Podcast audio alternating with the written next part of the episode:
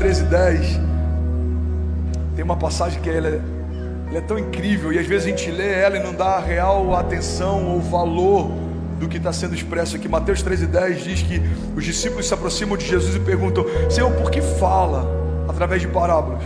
Então Jesus responde: Porque a vocês foi dado conhecimento dos mistérios do reino dos céus, mas a eles não. Irmão, olha para mim. Vezes a gente se frustra porque algumas pessoas não conseguem compreender o que a gente está compreendendo, não conseguem ver o que a gente está vendo, não conseguem crer no que a gente está crendo. Mas a verdade é que ao homem natural não foi dado acesso a discernir daquilo que é espiritual. A Bíblia diz que o homem espiritual discerne as coisas espirituais. Deus te deu acesso a revelações, Deus te deu acesso a entendimento, Deus te deu acesso a promessas, Deus te deu acesso ao coração dele. Você já parou para pensar que quando a Bíblia diz que João recostava a cabeça no peito de Jesus e ouvia as batidas do coração dele, o que a Bíblia está dizendo, em outras palavras, é que João teve tanta intimidade e acesso que ele ouvia as batidas do coração de Deus. Irmão, tem muita gente reclamando que Deus não fala, que Deus não responde, mas na verdade pode a gente, tá, a gente pode estar tá vivendo uma falta de sintonia. Não é Deus que parou de falar, é a gente que não está recostando a cabeça no peito dele, porque Deus continua te dando acesso.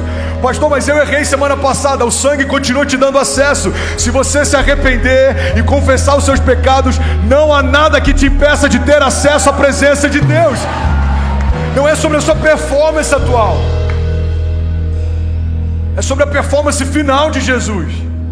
Não é sobre o que eu fiz essa semana, é sobre o que Jesus fez há dois mil anos atrás. Não é porque nessa semana eu estou me sentindo bom, é porque durante toda a eternidade passada, durante o presente e toda a eternidade futura, Deus continua sendo bom. Alguém pode, pelo amor de Deus, declarar isso? Diga: Eu creio que Deus é bom e a sua misericórdia dura para sempre. Diga: E pela aliança feita pelo sangue de Jesus, eu tenho acesso Diga, eu tenho revelação, entendimento, compreensão. Diga, e não há nada, nenhum ruído, nenhuma palavra contrária, nenhuma opinião de homens que vai tirar o meu foco daquilo que o Senhor já me revelou. Se Deus disse que vai acontecer, diga já aconteceu. Se Deus disse que vai cumprir, diga nos céus já se cumpriu. Você crê nisso? Diga amém. A palavra de Deus fala sobre acesso.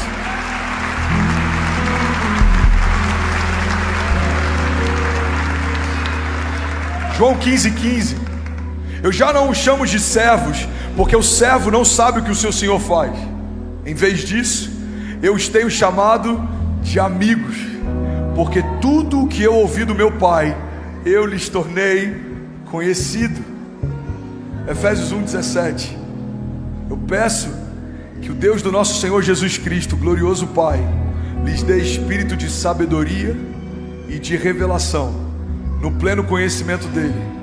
E eu oro também para que os olhos do coração de vocês sejam iluminados, a fim de que vocês conheçam a esperança para a qual Ele os chamou, e as riquezas da gloriosa herança dele nos santos, e a incomparável grandeza do seu poder para conosco, os que cremos, conforme a atuação da sua poderosa força. Alguém pode dizer glória a Deus por isso?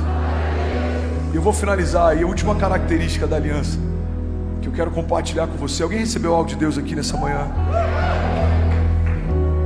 É que a aliança de Deus é eterna. Fala comigo, a aliança de Deus é eterna. Todas as coisas podem passar, diz o Senhor, mas as minhas palavras não passarão. Governos passam, pastores passam, igrejas passam, ministérios passam, crises passam, tempestades passam, gigantes passam, mas a aliança que Deus fez com a criação é eterna. Você pode até escolher não usufruir dela, mas isso não faz com que ela não exista. Você pode até fingir que não acredita nela, mas isso não faz com que ela deixe de ser poderosa. Pergunta não é se a aliança de Deus é verdadeira, está disponível. A pergunta é se você quer fazer parte dela. Todas as vezes que pregamos sobre redenção, salvação, Jesus, juízo, justiça, a palavra só vai dar dois caminhos. Irmão, olha para mim. Todas as vezes que a gente fala sobre Deus e a sua justiça, sobre Jesus e o poder do seu sangue, você só tem dois caminhos: ou salvação ou juízo. A aliança de Deus é eterna. Gerações passaram, gerações vão passar, ministérios passaram, novos ministérios vão passar. Mas se você crer e confessar Jesus Cristo como o Senhor e Salvador da sua história, essa aliança é eterna. Existe algo tão poderoso que a gente faz no, numa cerimônia de casamento, quando a gente está finalizando ela.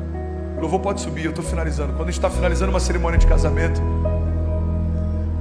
é comum a gente finalizar os votos dizendo: Olha, eu, diante dos homens, das testemunhas, como ministro do Evangelho, Declaro vocês marido e mulher, e essa declaração é feita até que a morte os separe. Mas sabe o que é glorioso no Evangelho? A morte para a gente é separação, mas no Evangelho a morte aponta para reaproximação. Naquela cruz, eu creio que o que Jesus fez para nós é quase como se fosse um voto de casamento. Ele está dizendo: Eu prometo amar você, me entregar por você eu prometo cuidar de você, proteger você. Eu prometo ser um com você. Eu estarei com vocês todos os dias, até a consumação dos séculos. Como se Jesus dissesse: Eu prometo estar com você, dentro de você, ao teu redor, guardar a tua entrada e a tua saída, até que a morte nos aproxime.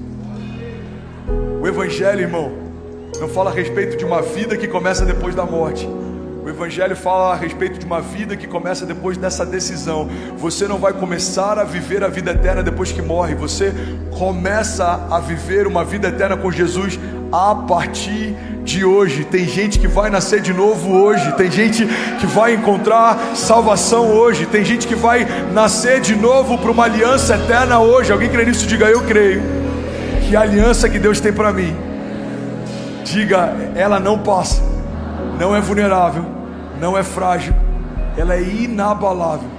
Diga, eu estou debaixo de uma aliança de vida eterna.